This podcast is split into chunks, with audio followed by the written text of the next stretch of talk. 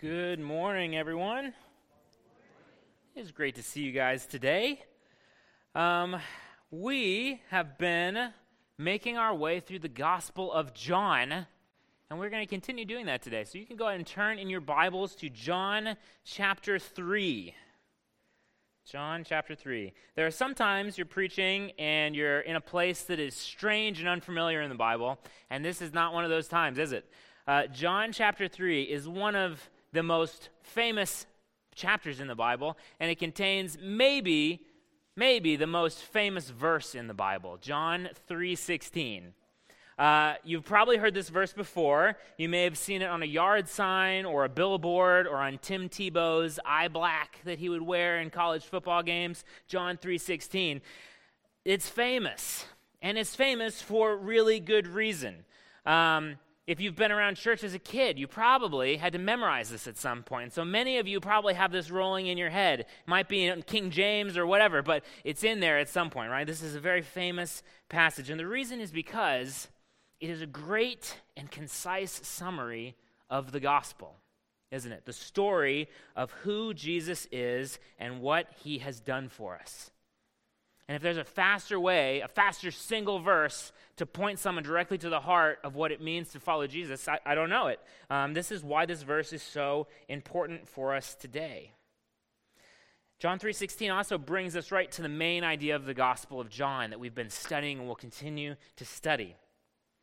In writing his gospel, John the apostle, he wants to bring people face to face with Jesus. He wants us to see Jesus and believe in him, and by believing in him, to have eternal life.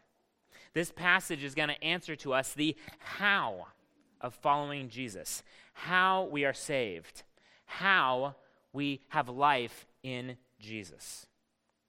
And so today, as we look at this passage, we're going to see how belief in Jesus brings us to God's gifts of rebirth and eternal life. It's worth noting, we want to say this at the beginning, that um, when we're talking about famous passages and famous verses, they're actually easier to overlook in some ways, right? They can become so familiar to us that we can read them without hearing them, that we can say them without understanding them. And so let, this morning, as we read through John chapter 3, as we read John 3.16, let's remind ourselves today of why these verses are so treasured, of why they are so valuable to us. And let's remember that even as familiar as they are, they are still teaching us, they are still forming us today. So let's turn in God's word and see what he has to teach us in these pretty familiar passages. We're going to read a lot. We're going to read in John chapter 3, we're going to read verse 1 through 21. This is what God's word says. Now there was a man of the Pharisees named Nicodemus, a ruler of the Jews. This man came to Jesus by night and said to him, Rabbi, we know that you are a teacher come from God. For no one can do these signs that you do unless God is with him. And Jesus answered him, Truly, truly, I say to you, unless one is born again, he cannot see the kingdom of God. Nicodemus said to him, How can a man be born when he is old? Can he enter a second time into his mother's womb and be born? And Jesus answered, Truly, truly, I say to you, unless one is born of water and the Spirit, he cannot enter the kingdom of God. That which is born of the flesh is flesh and that which is born of the Spirit is spirit. Do not marvel that I say to you, you must be born again. The wind blows where it wishes, and you hear its sounds, but you do not know where it comes from or where it goes. So it is with everyone who is born of the Spirit. Nicodemus said to him, How can these things be? And Jesus answered him, Are you a teacher of Israel, and yet you do not understand these things? Truly, truly, I say to you, we speak of what we know, and bear witness to what we have seen but you do not receive our testimony. If I have told you earthly things and you do not believe, how can you believe if I tell you heavenly things? No one has ascended into heaven except he who descended from heaven, the Son of Man. And as Moses lifted up the serpent in the wilderness, so, much the, so must the Son of Man be lifted up, that whoever believes in him may have eternal life. For God so loved the world that he gave his only Son, that whoever believes in him should not perish but have eternal life. For God did not send his Son into the world to condemn the world, but in order that the world might be saved through him. Whoever believes in him is not condemned, but whoever does not believe is condemned already, because he has not believed in the name of the only Son of God. And this is the judgment. The light has come into the world, and people love the darkness rather than the light because their works for, were evil. For everyone who does wicked things hates the light and does not come into the light, lest his works should be exposed. But whoever does what is, is true comes to the light, so that it may be clearly seen that his works have been carried out in God. Church, let's pray together as we study this passage. Father, we love you and we love your word. We love this good news, this gospel message you give to us this morning. And we pray that you would tune our ears and, and bring our hearts ready to see these beautiful truths and to respond as we should. Father, I pray this morning that the words of my mouth and the meditations of our hearts would be pleasing and acceptable in your eyes, O Lord, our rock and our Redeemer. Amen. So, this story, this famous verse, is, is, part of a story of a religious leader named Nicodemus, one of the Pharisees, who's coming to meet with Jesus when he's teaching in Jerusalem. And he starts out very complimentary, right? He's not coming in an antagonistic way. He really wants to know something about who Jesus is. And, and he says, we, we know that clearly God is at work in your life because of these signs that you've been performing, these miracles, uh, what John has been pointing out already. Um, and so he, he recognizes something good here, something of God, but he wants to know more. He's essentially asking, Who are you? And what are you here for? What is the point of this ministry that you've started? That's a good question. And he's going to get his answer and more. Nicodemus is going to get more than he bargained for because Jesus is just going to unload on him this beautiful, deep, rich Christology, this, this theology of who he, he is and what he has come to do. And Nicodemus is going to have some trouble tracking with him at first. It's a lot to take in. He's going to tell us about so much about who he is, why he came, and how we can be saved through him. Now, there's a lot of it in this passage that we could focus on. There's a lot of theology, there's a lot of Christology here. Um, John Piper is a famous pastor. He preached four weeks on just verse 16. So there's a lot of things we can do. What we're going to do today is we're going to look at the idea of belief. All right? Belief. Jesus tells us that we must believe in him in order to receive eternal life. Belief is the key here. Belief is what stands between the danger of condemnation that all people face in our world and the promises of abundant life that God offers. Belief is the key. John 3 tells us that we are saved through belief in Jesus. We are saved through belief in Jesus. It is this belief that brings us to God's gifts of rebirth and of eternal life. And John 3:16 highlights that this is the difference maker, right? Everything rests on this. This is the pivot point between uh, our perish and, and, and danger of perishing, being condemned, and between eternal life and rebirth. It's the key for followers of Jesus. And it's the requirement that Jesus gives us here. In order to be saved, this is what you must do. This is what it requires. This is the path to salvation and is the only path. With belief, we have everything, and without it, we have nothing. Nothing at all. So it's a good question to say what does it mean to believe in Jesus? What does it mean? These are harder questions than, than they seem sometimes, right? Because believe is such a simple, easy word. And so we say, oh, believe in Jesus. What does that mean? What does it look like? How do we do this? The most basic definition we have for believe is to consider something to be true, right? Um, so I believe that today is Sunday. I hope you're with me there. Um, I believe that this room has a ceiling, that we're sitting in a building, right? We can say, oh, yeah, sure, I believe that. I, I verify that the, the words you have spoken are true in my understanding. Sure, that's easy to say. And so we could say, I believe in Jesus, meaning that the things I've heard about Jesus, I'll consider them to be true, right? I think he was a person. Um, I think that he was a, a, you know first century Palestinian Jew. Oh, okay, great. This is this is where belief begins for sure. We have to believe the information that we've been given about Jesus. It starts in our minds. It starts in our heads. We have certain information that we have to agree to, that we have to put, that we have to believe in. We believe that he was a real person, as I said, that he did these miracles and works that are recorded in the gospel. We especially believe in, in what Jesus told us about himself. We believe that he spoke the truth when he told us who he is. John 3 tells us the story of the gospel that we must believe. It includes the historical events that we have to affirm. The incarnation, that Jesus was sent by God from heaven, that he became a human being, that he came to earth as a child born in a manger. It tells us that he was raised up on the cross to bring salvation to others, that he was resurrected, that he was brought back from the dead to bring life. These are truths and events that must be believed. Claiming that Jesus and his actions are only symbolic is not good enough for us. There's a school of thought that says that the, what the Bible is telling us is spiritual truths, that it's using these stories to teach us things that are, you know, kind of true in a spiritual sense, right? But that the details aren't important to us. No, that is not enough. To believe in Jesus is to believe in the historical, real events that happened 2,000 years ago. These things really happened. These were real people at real times. Jesus did these things, and our salvation rests on that.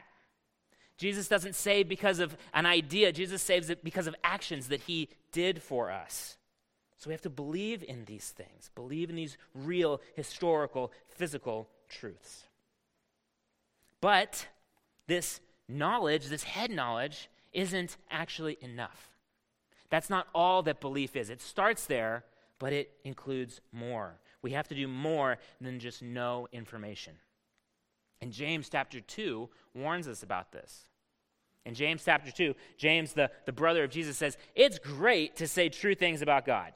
Good job. You should do that, right? He says, You say you believe that God is one. Yep, good job. He says, The demons believe that, right? The demons know more about God than we do. They have more experience with Him. They are spiritual creatures who can understand greater things than we can understand. But the demons are not saved. They have information, but they don't have belief. So don't have the kind of belief that is just in your mind, that is just knowledge, because that's not enough. That's not where we need to go. More is required. Belief that John is talking about here requires more than just our heads, but our hearts and our hands. It's about trust. True belief in Jesus means that we trust him, that we give ourselves to him in complete confidence, that we trust in him. The classic example is uh, of trust is not just that I think this will happen, but that I put my money where my mouth is, right? Not just that I believe that this is a chair, but that I will sit down and put my full weight in it. Not that I believe that airplane can fly, but I climb on the plane and let it take off. It involves our whole person, not just what we think, but what we do, what we believe.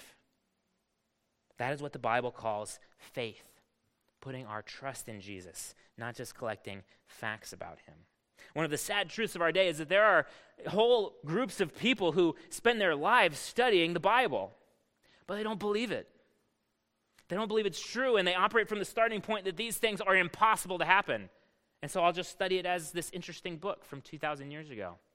There's head knowledge, but there's no belief. Belief is the ongoing, permanent trust in Him, not something uh, that we do once, but something that we are continually doing. That's why we call Christians believers. We are the believing ones, the people whose life is based on what we have believed, what we have put our faith and our trust and our weight in. One theologian describes this as receiving Jesus in all that God is for us in Him. That's a little confusing, right? Receiving Jesus as everything that God has done for us in Him. We trust everything that the Gospels tell us of who Jesus is. We trust everything that He has done for us, and we give it our full weight. We give it everything we have.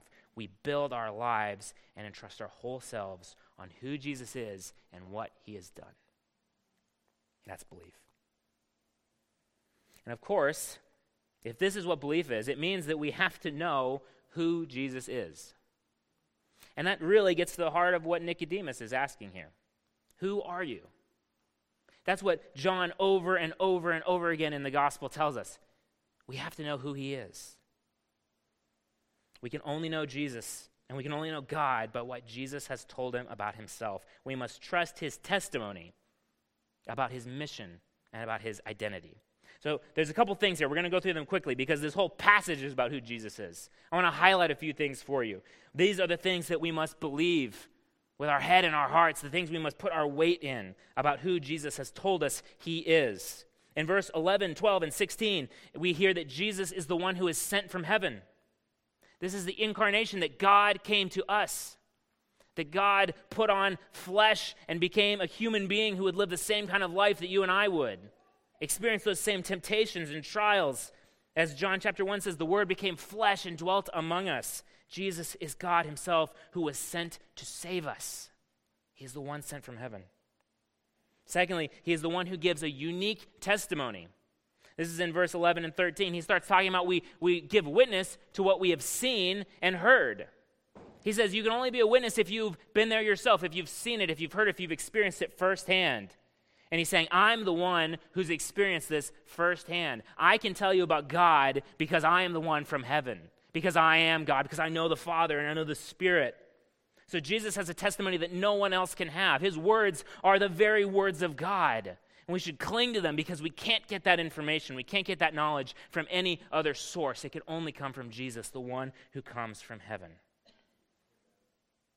Thirdly, Jesus is the one who was lifted up to save others. He draws us back to the Old Testament. There was a, a, time when Israel needed to be saved from their sin and this plague of snakes. And so Moses was told to build a bronze serpent and to raise it up on a pole. And that if the people looked at that serpent in faith that God would save them, they would be spared from this plague. Jesus says, I am like that serpent. I am going to be raised up so that people can look on me and trust in God's forgiveness. He is the one who was crucified on a cross, who is raised up and executed so that we can be saved. He's the one who is lifted up to save others. And finally, he is not only the means, but the object of our belief. Let me tell you what I mean here. The snake in, in, uh, in the desert, that was just a means, right? It was just a metal snake. There's no power in that snake. It wasn't anything special. And eventually they threw it in a box and had to get rid of it because the people started worshiping it as a god, right? It was just a thing that God used. Jesus is more than that. Jesus is not just the pathway to get us where we need to go, He's the destination. Jesus is not just the, the means of getting us to somewhere else. He is everything that we are going for. He is the place where we want to be. He is the one we want to be connected to. John tells us in chapter 5 that Jesus has life in himself. If we want eternal life, it can only be found in Jesus. We have to get to Jesus. He is the resurrection and the life. Those who believe in him have life in him, verse 15 tells us. And that is why there is no other way to be saved. Because Jesus is not just a way to get somewhere, He's not just one road up the mountain to the place we're trying to go, He is the destination. He is the object of our worship. He is the, the, the one we want to get to. It is all about getting to Jesus. He is the life. He is everything we are going towards. That is why we must believe in Him and trust in Him and cling to Him.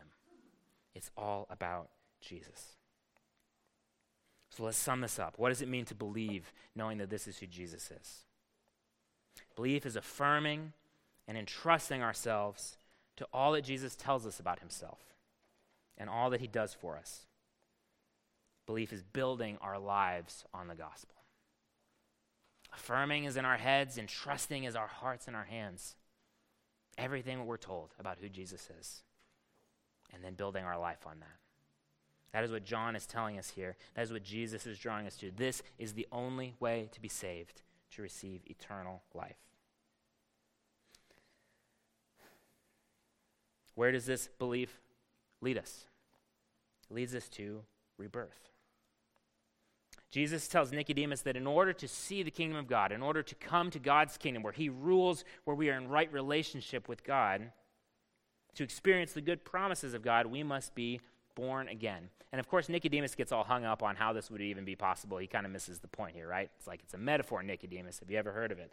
Uh, but um, don't take this too literally. Jesus is using images to speak to us about spiritual truths, right?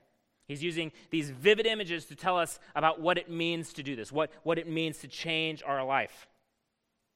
He's speaking about the new life and the new nature that God gives us when we believe in Jesus.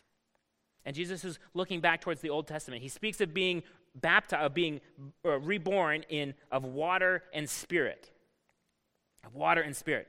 And this is this is going back to the prophet Ezekiel who looked forward to the Messiah who would come and save his people, who would come and give his people a new heart. The prophet was speaking to the people of Israel when they were at their worst point. Their sin had been so terrible, it had been so built up over centuries that they had to go into exile. They had to be removed from the promised land and all of the promises that God had given for them. And in exile, at their lowest moment, God says, I'm going to have to step in. He says, You guys don't need a second chance. You guys don't need some behavioral therapy. You guys don't need more punishment. You need a new nature. You need a new heart to become new people. And God says, I will do that for you. This is what Ezekiel 36, 25 through 27 says. God says, I will sprinkle clean water on you, that you shall be clean from all your uncleanliness, and from all of your idols I will cleanse you.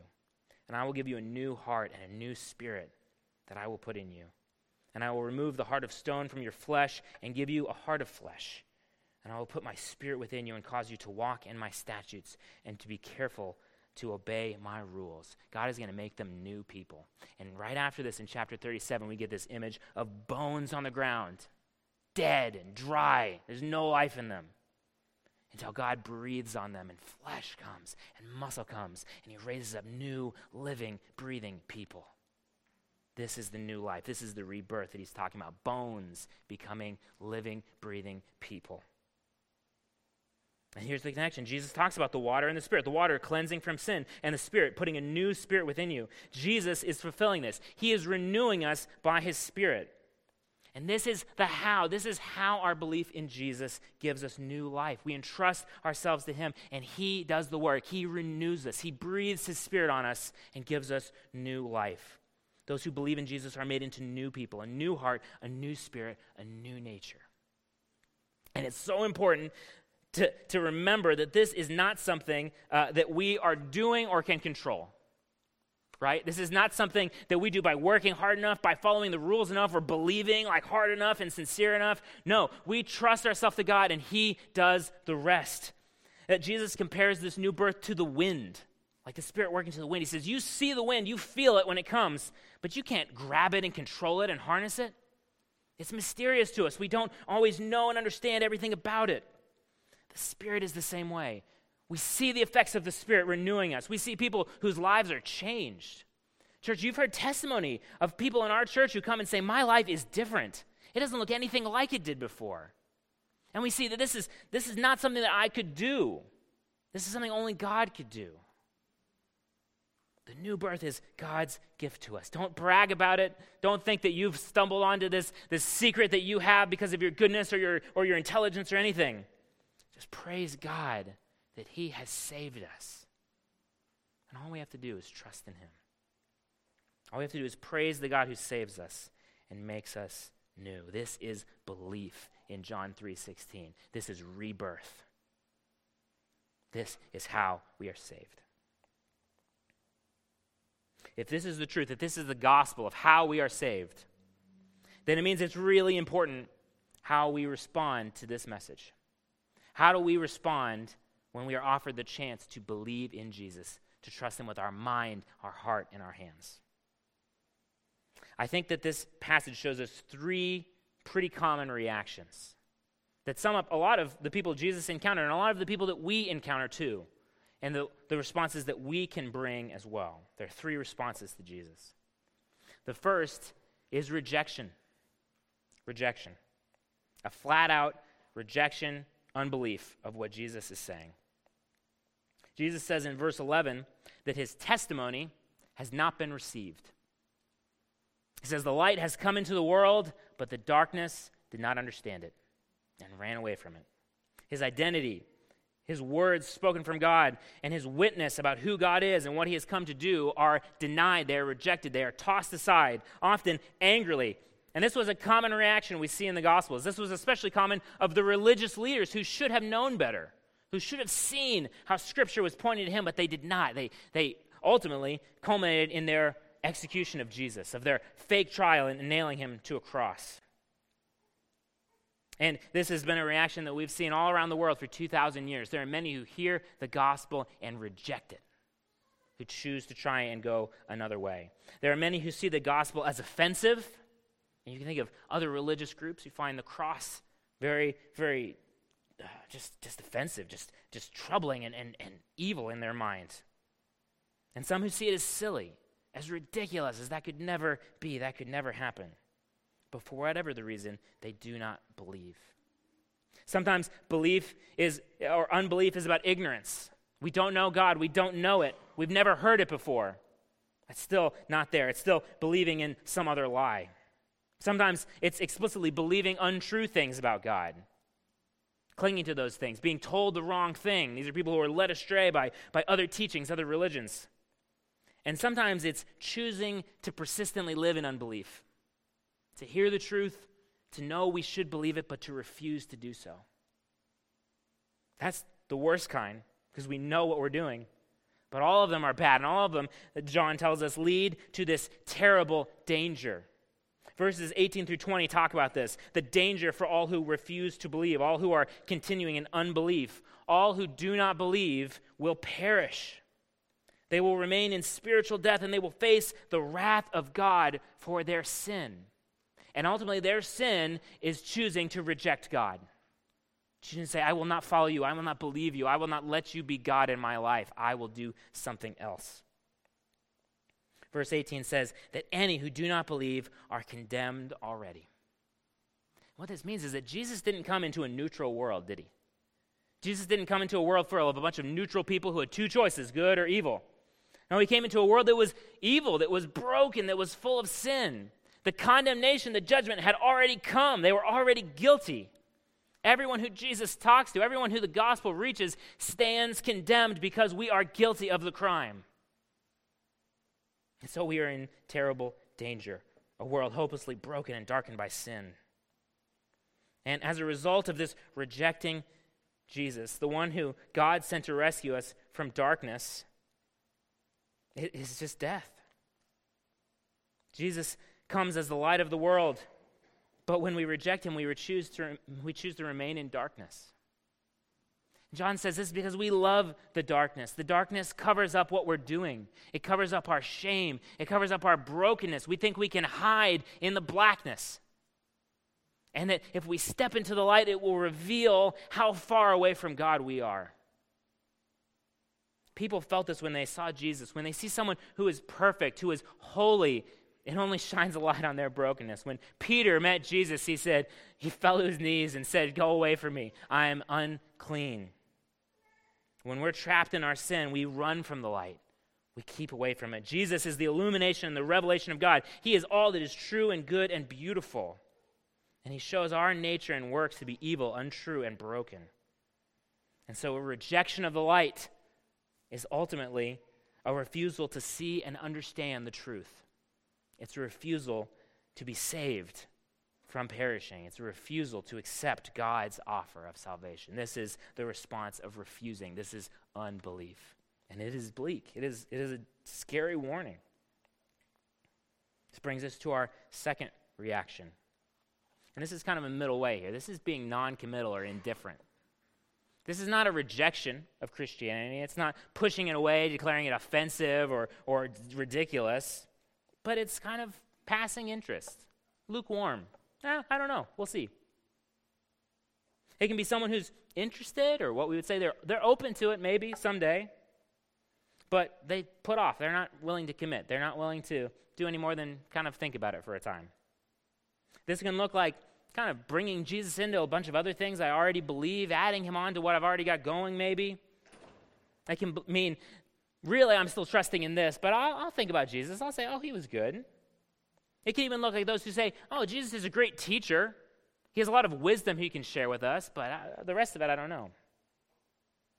But there is no indifference to Jesus. We either trust him, we either believe, or we don't. We see this in Nicodemus, right? Nicodemus has a lot of positives. He's come to Jesus, he's asking good questions. But there's a lot to be desired too. When does he come? He comes in the middle of the night. And he's kind of like lukewarm all these questions. He is scared to be seen talking with Jesus. He's not that interested in getting to the truth that he is compelled to go there. He's dipping his toe in the water, but he doesn't want to dive in just yet. And we don't see him make any choice here. We see him be on the fence to stay in his confusion. He's trying to uh, be non committal, he's trying to be half in but he is not believed, at least not yet. He's unable to see and understand the full meaning of who Jesus claimed to be or understand what Scripture is truly taught. And so Jesus kind of rebukes him. He says, You should know this, Nicodemus. You should know better. You should be here. The non committal find themselves in the same place ultimately as those who actively reject Jesus. They do not believe. If faith in the Son of God is the only way to inherit eternal life and is commanded by God Himself, then a failure to trust Him is as much disobedience as unbelief. There's no halfway. Being non-committal, being in, the, in halfway, it's still rejecting. It's still refusing what God has offered us in Christ. We stand apart from Christ uh, uh, uh, or pardoned by Christ. Those are the two choices. We are condemned or we are pardoned. This is because Jesus is the life. We cannot partake of it in any other way. There is no life apart from Him. There is no salvation in any other religion. There is no sincere unbeliever, right? There is no person who has never heard the gospel but still is sincere enough and, and, and, and pure enough in some way to find life on their own. No, there is no way apart from Jesus. There is no alternative. We either believe who He tells us He is or we reject His testimony. There's no picking or choosing. You're in or you're out. And so this brings us to the final response we can have to Jesus belief. We can believe in Jesus. These are those who trust him, who trust what he said. They trust in who he is and they receive him as their Lord. And in Jesus, they receive rebirth and eternal life.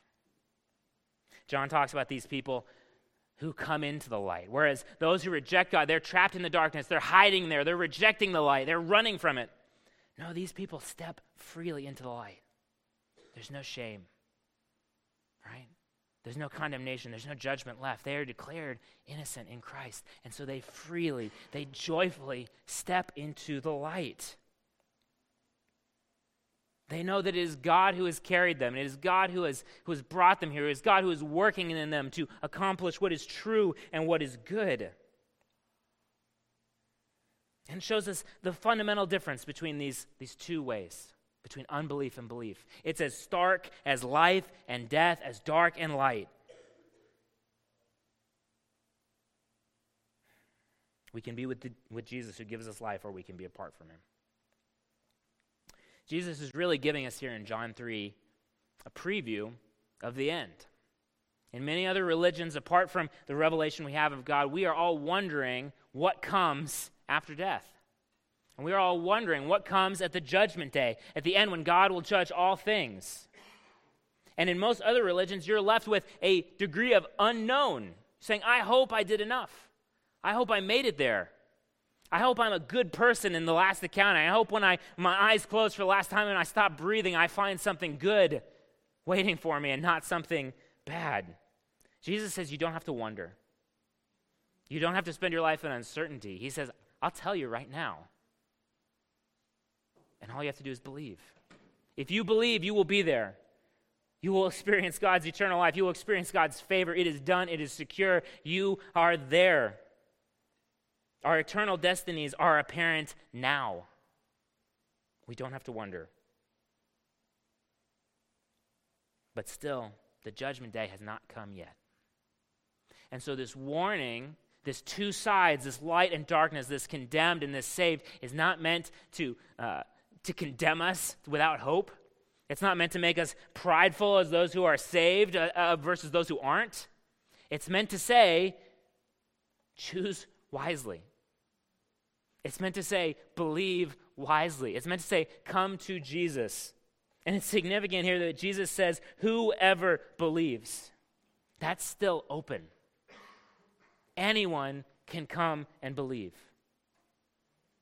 Our destiny is, is told to us. There's no uncertainty, but it's not locked in stone yet. Any can come forward. Any can come to believe. Any can come to receive eternal life, to come and exalt Jesus. And this is our last example. John the Baptist here is the best example of one who has come to Jesus, who has placed his life and belief in him, and who will trust in him. In the final verses of this chapter, we didn't get to read them, and we're not going to read all of them. We get this little story tacked on about John the Baptist. And a, a, dispute arises amongst his followers. They're nervous that so many people have started following Jesus and aren't following their master. And so they're kind of saying, you know, John, like, what's going on? Like, are we going to figure this out? Like, what, what, what's happening? We're, we're losing followers here. And John really swiftly and sternly says, no, that is not what this is about. He says, I'm great with them going to see Jesus because that's what God has given them to do. I'm not the show. I come to prepare the way, but I'm not the way. He says, I'm not the bridegroom, I'm just the best friend. And so I'm not here for this show to be about me. I'm here to say, the groom is here. And I'm excited. I'm, I'm telling everyone about him. I am here to put the light onto Jesus and on his way. I'm not to put it on myself. And he summarizes in verse 30 when he says this great line he says, Jesus must increase and I must decrease. That is what it means to follow Jesus, to believe in him, to say, I must decrease, he must increase. We must exalt him. We must decrease with our, our freedom, our wills, our preferences, our privileges. These must go down, and Jesus must come up. What he calls us to do, where he leads us, where he sends us. This is, this is what follows after John's statement here, and it's, it's a beautiful exaltation of Jesus, the one who has come to save. This is verse 31 through 36. He who comes from above is above all. He who is of the earth belongs to the earth and speaks in an earthly way, but he who comes from heaven is above all. He bears witness to what he has seen and heard, and yet no one receives his testimony. Whoever receives this testimony sets his seal to this that God is true. For he whom God has sent utters the words of God, for he gives the Spirit without measure. The Father loves the Son and has given all things into his hand. Whoever believes in the Son has eternal life. Whoever does not obey the Son shall not see life, but the wrath of God remains on him. This is the gospel repeated again that Jesus is above all. He is the one who has come from heaven. He is the one who has the words of God. He is the one who has life. We must believe in him and exalt him. He must increase, we must decrease. When we look at this whole chapter, which tells us how to be saved, tells us what it means to believe in Jesus and build our life on him it comes not just with information, but with a challenge. Every time Jesus talks here, he doesn't say you in the singular, like he's just saying you, Nicodemus. He says in the plural. He's saying you guys, all of you. This is a challenge. You, you all must be born again. You, you all must believe. So, which response will be yours? Will we reject Jesus? Will we ignore him? Or we will, will we believe in him, exalt him, and receive eternal life? Let's pray, church.